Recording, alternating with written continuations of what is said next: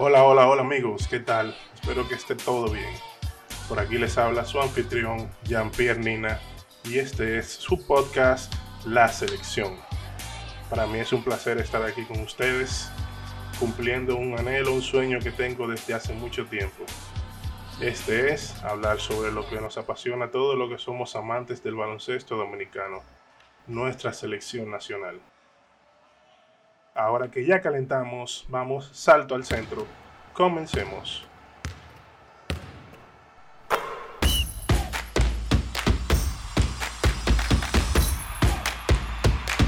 La Selección Podcast.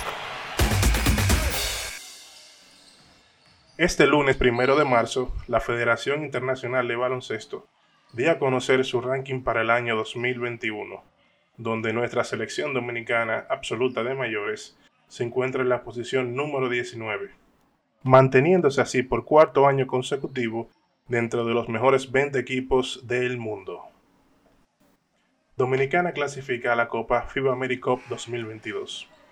El conjunto de República Dominicana obtuvo su clasificación a la Copa FIBA AmeriCup 2022 al completar su quinto y último partido de las ventanas clasificatorias ante el conjunto de Islas Vírgenes, en un apretado partido que solo terminó por un margen de dos puntos y quien tuvo como héroe principal al jugador base, point guard, armador Mike Torres. Mike tuvo una destacadísima actuación, obteniendo prácticamente un triple doble, con 19 puntos, 11 asistencias y 9 rebotes. República Dominicana clasifica a la Copa FIBA AmeriCup 2022 con un récord positivo de 4 victorias y 1 derrotas, y llegando como cabeza de grupo líder de su grupo en las ventanas clasificatorias a dicho evento. Terminadas las ventanas clasificatorias a la Copa FIBA AmeriCup 2022, Dominicana ahora pone su mirada ante un compromiso sumamente importante. Y este compromiso son las ventanas clasificatorias o repechaje olímpico a las Olimpiadas de Tokio 2021. Dominicana comparte el grupo C junto a Serbia y Nueva Zelanda en una difícil pero no imposible batalla. Personalmente creo que las posibilidades de Dominicana en dicho torneo son directamente proporcionales al conjunto que podamos llevar en representación de nuestro país. Estamos en un grupo difícil donde debemos enfrentar a una de las potencias del mundo como lo es Serbia. ¿Qué esperanza podemos albergar? Que por la forma en que están jugando los equipos de nuestros dominicanos en la NBA, en el mes de junio, a final de mes de junio, que es donde comienza dicho compromiso, dichos equipos de NBA no estarán en acción. Quedará de ellos si quieren, si quieren participar con nuestro país en dicho compromiso, al igual que nuestros jugadores más destacados que se encuentran en el sistema universitario de NCAA en Estados Unidos. En una utopía, en un conjunto ideal, yo todavía sueño para dicho repechaje contar con un equipo que salga de quinteto con los siguientes jugadores. Mike Torres de armador. James Feldane en la posición 2. Luis Montero en la posición 3. R. Horford en la posición 4 y Carl Town en la posición 5. Suena muy utópico, pero quiero soñar que eso será posible algún día. Y qué mejor oportunidad para hacerlo que en esa ventana de repechaje ante Serbia. No es que yo menosprecie al otro rival que es Nueva Zelanda, pero es un equipo al que ya le hemos ganado. Y es un equipo que al menos en el papel y por lo que se ven de esos jugadores, es un equipo con el cual podemos batallar de tú a tú en cualquier circun- circunstancia. El equipo dominicano viene de un mundial donde jugó de manera aguerrida, ganándole un juego a Jordania y sacándole un juego de la nevera al equipo de Alemania. Luego en una segunda ronda nos fuimos de tú a tú hasta el final, ante el conjunto de Australia.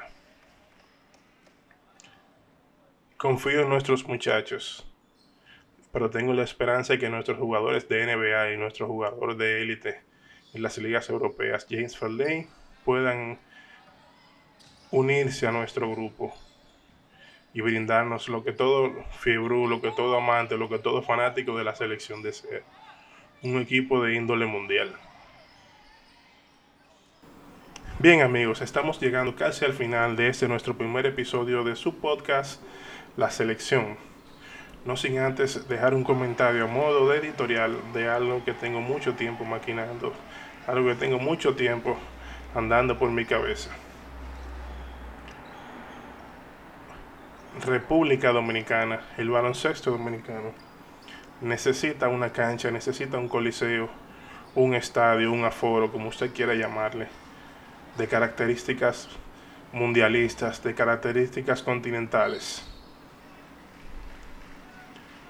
No es justo que tengamos un Palacio de los Deportes en el cual el día menos pensado el sistema de aclimatamiento, dígase el aire acondicionado, no funcione donde la pizarra digital es una pizarra ya obsoleta, donde el servicio de parqueos es deprimente, es deplorable.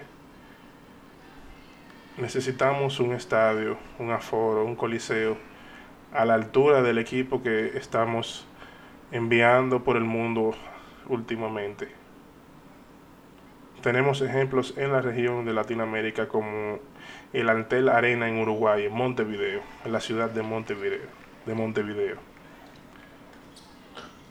Es un estadio con capacidad para 8.500 personas,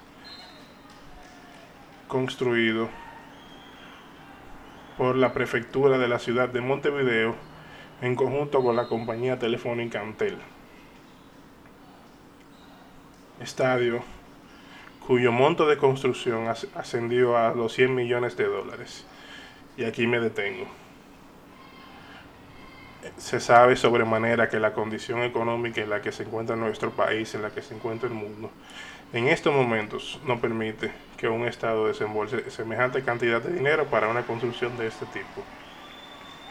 Pero ¿por qué no podemos soñar con una rehabilitación, con una remodelación completa de nuestro viejo confiable estadio, de nuestro viejo confiable Centro Olímpico Juan Pablo Duarte, o como mejor lo conocemos, la casa de don Virgilio Travieso Soto. Pero aquí hablamos de una remodelación profunda, no del típico paño con pasta que suele siempre dársele antes de, antes de determinado torneo u evento. Antes de determinado torneo o evento. Aquí estamos hablando de una remoción total de sus áreas. Vestidores, salones comunes, gradería, sistema de aclimatamiento, pizarras. Necesitamos, en la medida de lo posible, que se someta a una remodelación profunda dicho aforo y en el mejor de los casos la construcción de un estadio con los estándares internacionales actuales. Es una inversión que puede lograrse con una alianza público-privada como se hace en casi todas las partes del mundo. Es un anhelo, es un sueño, es una construcción que nos podría facilitar las cosas para el futuro venidero. No es lo mismo jugar una ventana, dos ventanas al año, que organizar un torneo continental en tu, en tu propia tierra, jugar frente a tu público diario. No es un secreto para nadie que ahora mismo las condiciones del Palacio de los Deportes no son las ideales para montar un evento continental. Y bien es cierto, ahí tenemos la arena del Cibao. Pero lo que también es cierto es que la capital dominicana, Santo Domingo, es la concentración del baloncesto dominicano en estos momentos. Ya se jugó una ventana de clasificatorio al Mundial de China en Santiago, donde la asistencia dejó mucho que desear.